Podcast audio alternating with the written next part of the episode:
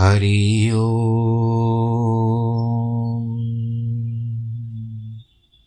हरि ओ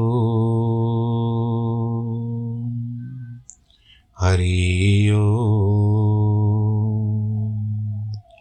गुरुर्ब्रह्मा गुरुर्विष्णु गुरुर्देवो महेश्वरः गुरुर्साक्षात् परब्रह्मः तस्मै श्रीगुरवे नमः।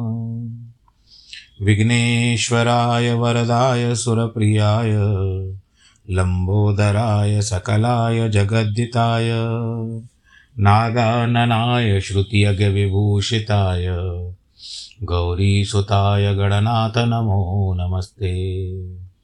नाहं वसामि वैकुण्ठे, योगिनां हृदयेन च मद्भक्तां यत्र गायन्ति, तत्र तिष्ठामि नारद।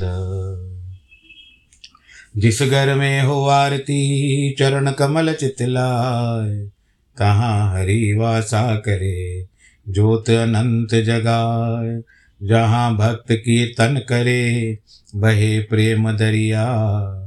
तहाँ हरि श्रवण करे, सत्यलोक से आए सब कुछ दीना आपने। भेंट करूँ क्या नाक? नमस्कार की भेंट लो। जोड़ू मैं दोनों हाथ। जोड़ू मैं दोनों हाथ। जोड़ू मैं दोनों हाथ। शान्ताकारं भुजगशयनं पद्मनाभं सुरेशं। विश्वाधारं गगनसदृशं। मेघवर्णं शुभाङ्गं लक्ष्मीकान्तं कमलनयनं योगिविरदानगम्यं वंदे विष्णुं भवभयहरं सर्वलोकैकनाथं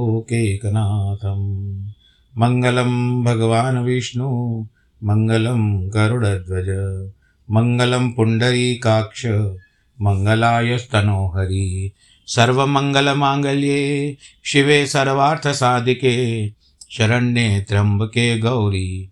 नारायणी नमोऽस्तु ते। नारायणी नमोऽस्तु ते। नारायणी नमोऽस्तु ते। काशी विश्वनाथ गङ्गे हर हर महादेव शम्भो काशी विश्वनाथ गङ्गे हर हर महादेव शम्भो हर हर महादेव शम्भो हर हर महादेव शम्भो काशी विश्वनाथ गङ्गे हर हर महादेव शम्भो काशी अमरनाथ गङ्गे हर हर महादेव शम्भो बोलो शंकर भगवान की जय। भगवान शंकर जी के चरण कमलों में प्रणाम करते हुए आज की कथा के प्रसंग को आगे बढ़ाते हैं। वार्तालाप हो रहा है पिता पुत्र में। नारद जी और उनके पिता ब्रह्मा जी के मध्यस्थ। कभी कभी कुछ गले में अटक जाता है।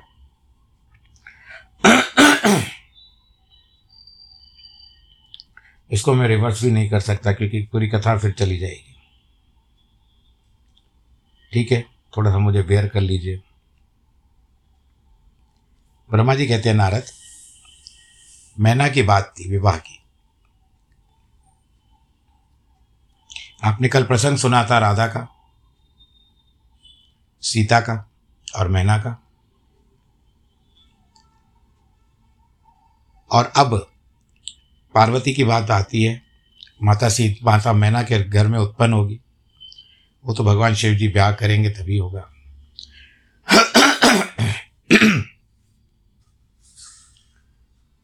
मैना के साथ विवाह करके हिमवान अपने घर को आ गए, क्योंकि पितरों को मनाया गया। देवताओं ने हिमालय के साथ, हिमवान, हिम का मतलब होता है बर्फ़, हिम पर्वत, हिमालय। तीनों लोकों में बड़ा भारी उत्सव मनाया गया। हिमालय भी अत्यंत प्रसन्न होकर मैना के साथ अपने सुखदायक सदन में निवास करने लगा। उस समय भगवान श्री विष्णु, आदि समस्त देवता और महात्मा मुनि गिरिराज के पास गए। उन सब देवताओं को आया देखकर महान हिमगिरी ने प्रशंसापूर्वक सबको प्रणाम किया। अपने भाग्य की सराहना करते हुए भक्ति भाव से उन सबका आदर सत्कार किया। हाथ जोड़कर, मस्तक झुकाकर वे बड़े प्रेम से स्तुति करने को उद्यत हुए। शैलराज के शरीर में महान रोमांच हो गया। हमको भी रोता है ना रोमांच कभी कभी रोंगटे खड़े हो जाते हैं। त्रिलोका त्रिलोकाधिपति प्रभु जब आएँगे द्वार पर, आपके समक्ष खड़े होंगे। कभी कभी आप इस तरह का भी विचार करिए कि जब आप पूजा करते हो, आपका भाव आ जाता है, ठाकुर जी की सेवा करते करते, आपका शरीर भी अचानक अचानक रोमांचित हो जाता है। होता होगा। आप भी विचार करिएगा और मुझे इस बात के लिए बताइएगा ज़रूर। कि कभी कभी पूजा करते करते आपका शरीर रोमांचित हो जाता है या नहीं?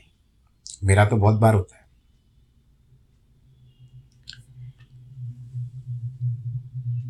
नेत्रों से प्रेम के आँसू बहने लगे। हिमालय के। हिमशैल ने प्रसन्न होकर भगवान जी को प्रणाम किया। भगवान विष्णु से स्तुति करते हैं। प्रभु, आज मेरा जन्म सफल हो गया। मेरी बड़ी भारी तपस्या सफल हो गई। आज मेरा ज्ञान सफल हुआ और आज मेरी सारी क्रियाएँ सफल हो गई। आज मैं धन्य हो गया। मेरी सारी भूमि धन्य हो गई। मेरा कुल धन्य हुआ। मेरी स्त्री तथा मेरा सब कुछ धन्य हो गया। इसमें संशय नहीं, क्योंकि आप सब महान देवता एक साथ मिलकर एक ही समय यहाँ पधारे हैं। मुझे अपना सेवक समझकर प्रसन्नतापूर्वक उचित कार्य के लिए आज्ञा दे। तब देवता भी प्रसन्न हुए। देवताओं ने कहा, महाप्राग हिमाचल, हमारा हितकारक वचन सुनो। हम सब लोग जिस काम के लिए आए हैं, उसे प्रसन्नतापूर्वक आपको बता रहे हैं। पहले जो जगदम्बा उमा दक्ष कन्या सती के रूप में प्रकट हुई थी और रुद्र रूपत्नी होकर के सुदीर्घ काल तक इस भूतल पर क्रीड़ा करती रही, वे ही अंबिका सती अपने पिता के अनादर को पाकर के अपनी प्रतिज्ञा का स्मरण करके उसने शरीर को त्याग दिया। परम धाम को पधार गई। ये हिमगिरे गिरी पर्वत को कहते हैं, यानी बर्फ़ का पहाड़। वह कथा लोक, यह कथा लोक विख्यात है। और तुम्हें भी विदित है। यदि वे सती पुनः तुम्हारे घर में प्रकट हो जाए तो देवताओं को एक महान लाभ प्राप्त हो सकता है। फ़ायदा होगा।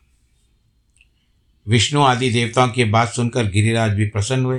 कहते, प्रभु, ऐसा तो बड़े सौभाग्य की बात है। उसके बाद वे देवता उन्हें बड़े आदर के साथ उमा को प्रसन्न करने की विधि बताकर स्वयं सदाशिव पत्नी उमा की शरण में गए। एक सुंदर स्थान में स्थित होकर समस्त देवताओं ने जगदम्बा का स्मरण किया और बारंबार प्रणाम करके वे श्रद्धापूर्वक उनकी स्तुति करने लगे। देवता कहते हैं, शिवलोक में निवास करने वाली देवी उमे, जगदम्बे सदाशिव प्रिय, हे दुर्गे महेश्वरी, हम आपको नमस्कार करते हैं। आप पावन शांत स्वरूप शक्ति हैं, श्री शक्ति हैं, परम पावन पुष्टि हैं, अव्यक्त हैं, प्रकृति और महतत्व। मैं आपके ही, ये आपके ही रूप है। हम भक्तिपूर्वक आपको नमस्कार करते हैं। आप कल्याणकारी हैं। आप शुद्ध, स्थूल, सूक्ष्म और सबका परम आश्रय हैं। अंतर्विद्या और सुविद्या से अत्यंत प्रसन्न रहने वाली आप देवी को हम प्रणाम करते हैं। आप श्रद्धा हैं। आप धृति हैं, आप श्री हैं, आप ही सब में व्याप्त रहने वाली देवी हैं, आप ही सूर्य की किरणें हैं और आप ही अपने प्रपंच को प्रकाशित करने वाली ब्रह्मांड रूप शरीर से और जगत के जीवों में रहकर जो ब्रह्मा से लेकर एक तृण पर्यंत, तृण जिसको कहते हैं, हम छोटी सी घास के टुकड़े को कहते हैं, सूखी हुई घास को, संपूर्ण जगत की पुष्टि करती हैं। इस आदि देव को हम नमस् आदि देवी को हम नमस्कार करते हैं आप ही वेद माता गायत्री है, आप ही सावित्री है और सरस्वती है। आप ही संपूर्ण जगत के लिए वार्ता नामक वृत्ति है और आप ही धर्म स्वरूपा वेदित रही है। आप ही संपूर्ण भूतों में निद्रा बन करके रहती है। अब यदि हमको शक्ति ना हो बात बात करने की, कहते हैं ना, इसको शक्ति नहीं है बात करने की, ये गूँगा है, ये मूक है, ऐसे शब्द को उच्चारण करते हैं ना हम लोग भी। वो शक्ति नहीं है। अगर हमारे पास शक्ति नहीं है तो हमारी जीवा बेकार है। शक्ति भी है, फिर उसमें सरस्वती भी होनी चाहिए। तभी जा कर के एक व्यक्ति कुछ कह सकता है, बात कह सकता है। एक वाचालता आती है उसके अंदर। वाचालता भी शक्ति है। कितनी शक्तियों को जोड़ोगे। अब जैसे भगवान विष्णु का लोक है, वैकुंठ लोक है, और वहाँ पर क्षीर समुद्र है, उसको भी एक दायरे में लाने वाली शक्ति है। ये देवी भागवत में कथा लिखी हुई है।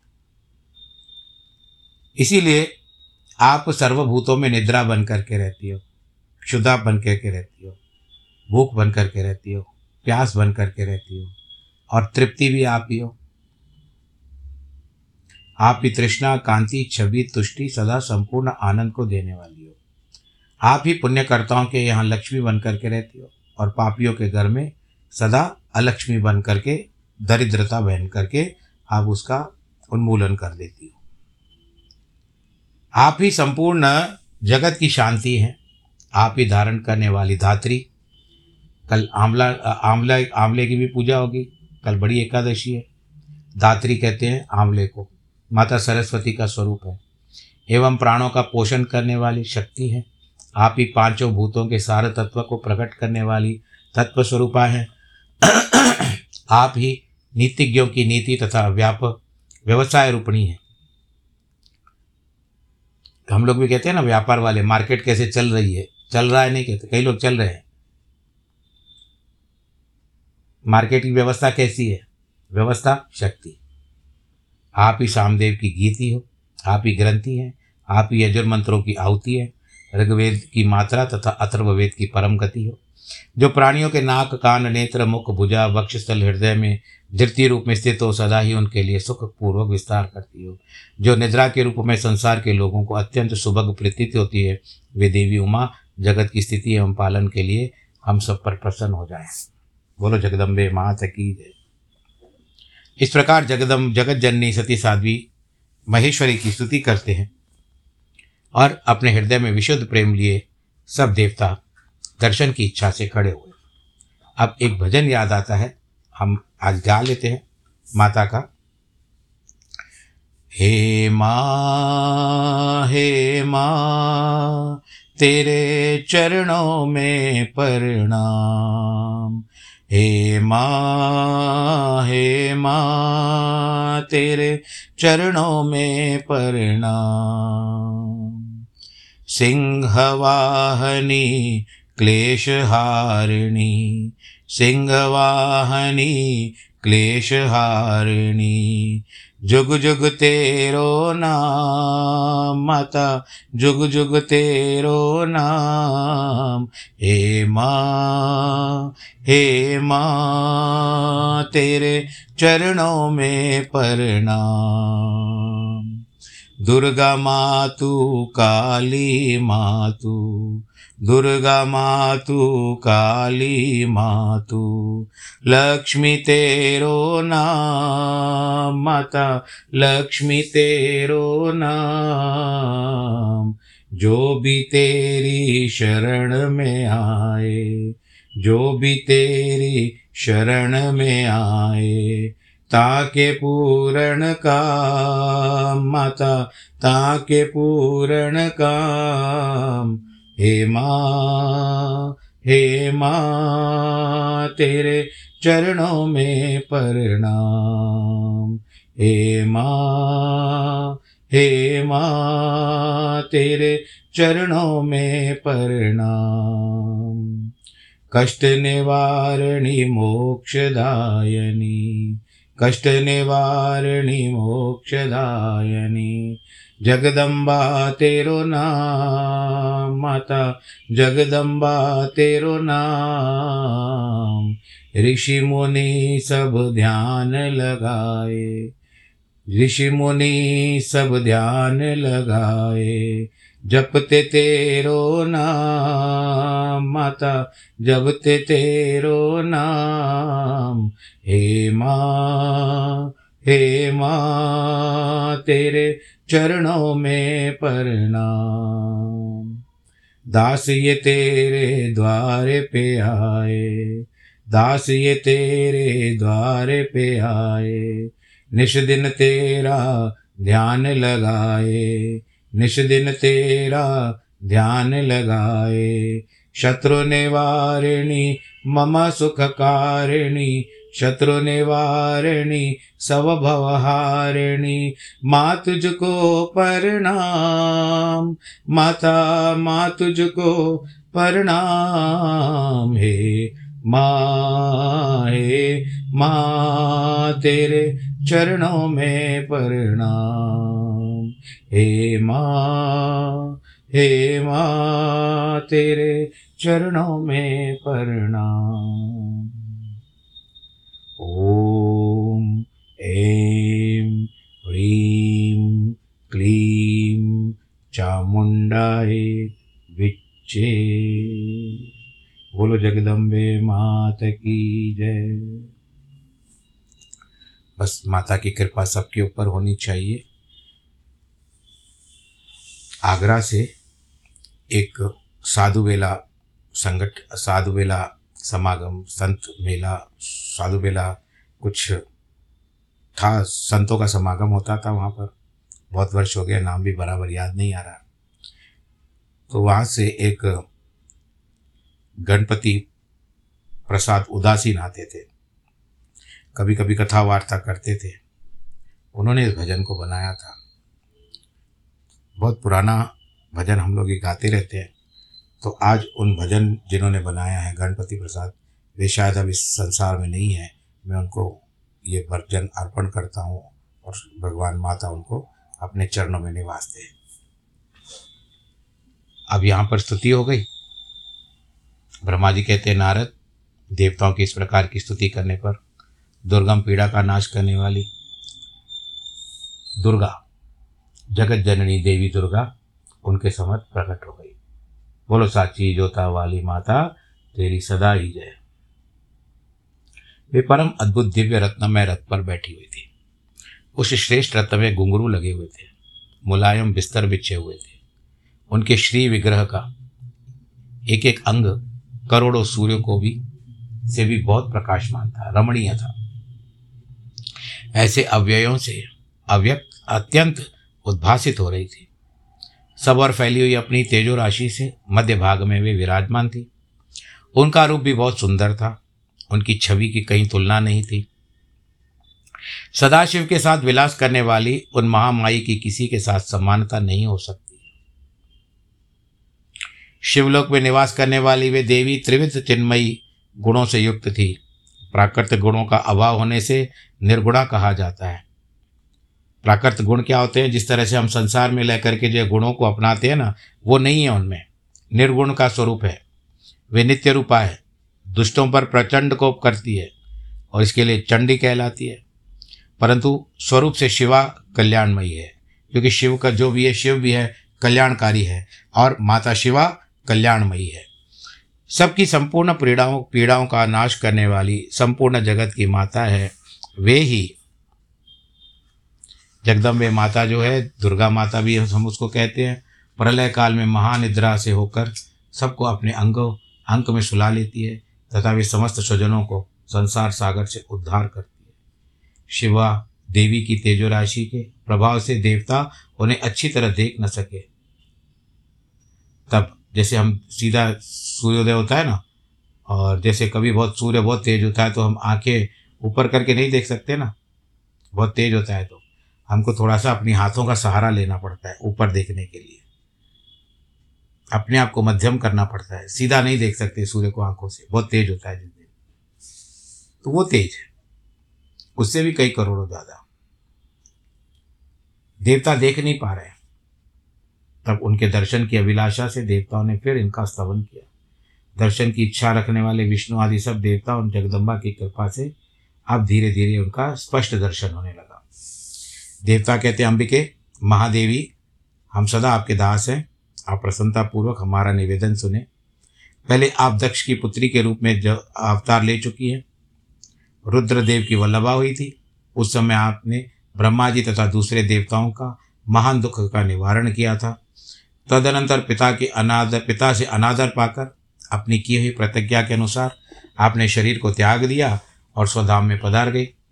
उसे भगवान हर को बड़ा दुख हुआ। हे महेश्वरी, आपके चले आने से देवताओं का कार्य पूरा नहीं हुआ। अतः हम देवता और मुनि व्याकुल होकर आपकी शरण में आए हैं। हे महेशान, महेशानी, यानी महेश भगवान शिव को कहते हैं, यानी महा ईश्वर और महा ईश्वरी। हे शिवे, आप देवताओं का मनोरथ पूर्ण करें, जिनसे सनत कुमार का वचन सफल हो जाए। देवी, आप भूतल पर अवतरण हो और मुद पुनः रुद्रदेव की पत्नी हो जाइए और यथा युग ऐसी लीला कीजिए जिससे देवताओं को सुख प्राप्त हो। देवी, इसे कैलाश पर्वत पर निवास करने वाले रुद्रदेव भी सुखी होंगे। आप ऐसी कृपा करें जिससे सब सुखी हो और सबका सारा दुख भी नष्ट हो जाए। ब्रह्मा जी कहते, नारद, ऐसा कहकर विष्णु आदि सभी देवता प्रेम में मग्न हो गए और भक्ति से विनम्र होकर चुपचाप खड़े हो गए। देवताओं की स्तुति सुनकर शिवा देवी ने भी प्रसन्नता व्यक्त की और शिव को स्मरण करती हुई कहती है कि हे हरे, हे विदे, हे हरे का मतलब होता है विष्णु भगवान को संबोधित कर रही है और हे विदे का अर्थ होता है कि वो ब्रह्मा जी को संबोधित कर रही है। और अन्य देवताओं, आप लोग सुनिए, जो भी मुनि गण भी हैं, वो आप सुनिए। तुम सब लोग अपने मन से व्यथा को निकाल दो। मेरी बात सुनो, मैं तुम पर प्रसन्न हूँ, इसमें संशय नहीं है, सब लोग अपने अपने स्थान को जाओ और चिरकाल तक सुखी रहो। मैं अवतार लेकर मैना की पुत्री के रूप में सुख दूँगी और रुद्रदेव की पत्नी भी बन जाऊँगी। यह मेरा अत्यंत गुप्त मत है। भगवान शिव की लीला अद्भुत है। वह ज्ञानियों को भी मोह में डालने वाली होती है। हे देवताओं, इस यज्ञ में जाकर पिता के द्वारा अपने स्वामी का अनादर देख, जब से मैंने दक्ष जनित शरीर को त्याग दिया है, तभी से मेरे स्वामी कालाग्नि में रुद्रदेव जो है, वो तत्काल दिगंबर हो गए। वे मेरी चिंता में डूबे रहते हैं। उनके मन में यह विचार उठता रहता है कि धर्म को जानने वाली सती मेरा रोष देखकर पिता के यज्ञ में गई और वहाँ मेरा अनादर देखकर मुझमें प्रेम होने के कारण उसने अपना शरीर त्याग दिया। यही सोच करके वे बार बार छोड़ अलौकिक वेश धारण करके योगी हो गए। मेरी स्वरूप भूता सती को वियोग को वे महेश्वर सहन न कर सके। कोई भी नहीं सहन कर पाता है भाई। व्यथा को कोई नहीं सहन कर पाता है। भले स्त्री हो या पुरुष हो। तो ये देवता भी बताते हैं। भगवान रुद्र की भी अत्यंत इच्छा है कि भूतल पर मैना और हिमाचल के घर में मेरा अवतार हो। क्योंकि वे पुनः मेरा पानी ग्रहण करके ही अधिक अभिलाषा रखते हैं। अतः मैं रुद्रदेव के संतोष के लिए अवतार अवश्य लूँगी और लौकिक गति का आश्रय लेकर हिमालय की पत्नी बनकर मैना की पुत्री हो जाऊँगी। ब्रह्मा जी कहते हैं नारद, ऐसा कहकर जगदम्बा शिवा उस समय समस्त देवताओं के देखते देखते अदृश्य हो गई, तुरंत अपने लोक में चली गई। उसके बाद हर्ष से भरे हुए विष्णु आदि समस्त देवता और मुनि उस दिशा को प्रणाम करके अपने अपने धाम को चले गए। अब समय आ गया है कि आपको भी अपने धाम का ख्याल रखना चाहिए। आप घर गृहस्थी भी देख लीजिए थोड़ी देर के लिए। क्योंकि कथा तो पूरी हो चुकी है, एक प्रसंग आज का पूरा हुआ है, कथा का समय पूरा नहीं हुआ है। पर कथा का जो अध्याय में है इस समय पूरा कर रहा हूँ, क्योंकि आपसे और थोड़ी बातें करनी है, वो इस तरह से कि अब जिस तरह से ये कार्तिक का महीना चल रहा है और बड़ा पावन पवित्र महीना है। इस पारम पावन पवित्र महीने में कल हरि प्रबोधनी एकादशी है। ये तो आपको ज्ञात होगा। सारा संसार या जो भी भक्तगण हैं, वे एकादशी का व्रत रखेंगे, फिर द्वादशी का पारण करेंगे और दूसरा होता है पंच भीष्म व्रत भी कल आरंभ होगा। अखंड दीपक की व्यवस्था होती है। ये सभी बातें हैं।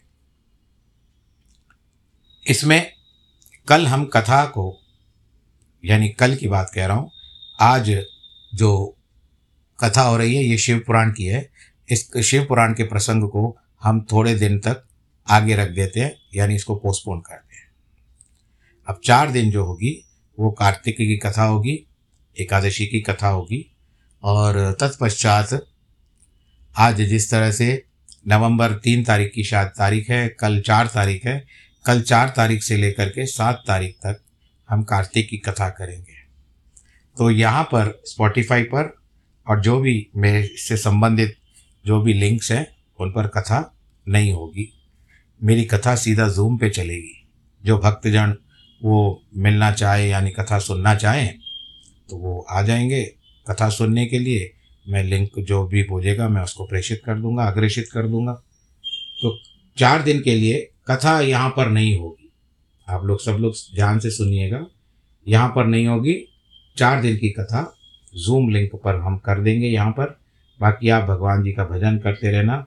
हाँ एक बात और है कि अब जिस तरह से रविवार को, ये आठ तारीख को पूर्णमासी का जो दिन है, वो सत्यनारायण की कथा आप सात तारीख को ही कर दीजिए। मैं केवल आपको जो बातें बता रहा हूँ इंस्ट्रक्शन दे रहा हूँ, आप सब सुन लीजिएगा। तो चार दिन क्योंकि कथा नहीं है तो कुछ वार्तालाप भी नहीं होगा और कथा मेरी जूम पर चलेगी, मैं बार बार दोहरा रहा हूँ। आठ तारीख की का जो मेरा, आपके साथ मेरा सुझाव है। बाकी करना, करनी थी, नीति आपकी। आठ तारीख को चंद्र ग्रहण है। चंद्र ग्रहण की मैं लिंक भेजूँगा। एक आजकल में भेज देता हूँ और आप उसको सुनिएगा। किस तरह से उसका नियमावली है, उसको सुन लीजिएगा। उसके अनुसरण करिए। आपको जो पूर्णमासी की बात है, कार्तिक की पूर्णिमा है और जिस तरह से सत्यनारायण की कथा है वो आप एक दिन पहले कर लीजिए। क्योंकि जिस दिन आप करोगे ना, वो दिन भी होता है वैकुंठ चतुर्दशी। क्योंकि जिस दिन भगवान जी कल जागना शुरू करेंगे, कल सभी देवता उनकी स्तुति करेंगे, कल से स्तुति करनी आरंभ होगी तो उसके बाद भगवान जी द्वादशी को दर्शन, त्रयोदशी को आँखें खोलना और चतुर्दशी को समस्त भगवान जी का दर्शन हुआ था देवताओं का। इसके लिए इसको वैकुंठ चतुर्दशी कहते हैं। भगवान वैकुंठ में जागे थे। और यहाँ से अब सब शुभ कार्य, मंगल कार्य आरंभ हो जाएँगे। और तत्पश्चात आपको ये भी बात देखनी है कि क्योंकि तारा भी डूबा हुआ है तो तेईस तारीख नवंबर तक तारा डूबा हुआ है। इसके लिए कोई मंगल कार्य नहीं होगा, उसके बाद ही कोई भी मंगल कार्य होगा। पर फिर भी मैं आप सबसे यही कहूँगा कि आपके पंडित जन जो भी हैं, वो आपको जो उचित मुहूर्त देते हैं, आप उसका अनुसरण करिए। क्योंकि ब्राह्मण भी सर्वोपरि है। सभी शास्त्रों का पंचांग का ज्ञाता होता है। तो बस आप सब लोग खुश रहिए, आनंद के साथ रहिए। और कुछ तो वार्तालाप नहीं है। समय भी नहीं हो रहा आज जितना बोलता जा रहा हूँ, समय और आगे बढ़ता जा रहा है। आप भी घड़ी देख रही हो, देखो। अभी तक मैंने कथा को पूरा भी नहीं किया और अभी तक सत्ताईस मिनट ही हो चुके हैं कथा को। आपको चाहिए तो आपके सामने घड़ी है, देख लीजिए। नहीं हुआ ना आधा घंटा? नहीं है तो इसके ऊपर जो रीडिंग चल रही है, ये कितनी देर की कथा हो रही है, आप इसमें देखती होंगी, या सुन, देखते होंगे, या सुनते होंगे, या देखती होगी, जो भी है। क्योंकि पुरुष वर्ग और स्त्री वर्ग कौन कौन कथा सुनता है, मुझे पता नहीं। तो मैं एक सामूहिक रूप से कह रहा हूँ, आप देख लीजिए घड़ी। समय हुआ? नहीं हुआ। अब और कितना बोलूँ? बस मैं आप सबकी मंगल कामना करते हुए आज के कथा के प्रसंग को यहीं समाप्त करता हूँ। जो भी वार्तालाप है, बाकी फिर हम नौ तारीख से आप सबके साथ मिल करके फिर कथा का आनंद उठाएँगे। तब तक के लिए आप सब लोग सकुशल रहे, आनंदित रहे, प्रफुल्लित रहें और भगवान आपकी मनोकामना भी पूर्ण करते रहे पर उचित होनी चाहिए। बहुत ज़्यादा लालच भी नहीं होनी चाहिए। अगर देना चाहे भगवान तो आपको कर्म के अनुसार आपकी दे देता है, दे देगा। पर फिर भी जो भी उचित हो, वही मांगा कीजिए। जो समय समयोचित पूरी हो जाए। जिनके वैवाहिक वर्षगांठ है जिनकी और जिनके जन्मदिन है, उनको बहुत बहुत बधाई। सदैव कहता रहूँगा, आगे भी भगवान कहलाता रहेगा। सबको आशीर्वाद, सबके लिए आशीर्वाद माँगता हूँ। और आनंद के साथ रहिए, खुश रहिए। आप सबको कार्तिक मास की बहुत बहुत बधाई। और ईश्वर सबका साक्षी है। नमो नारायण।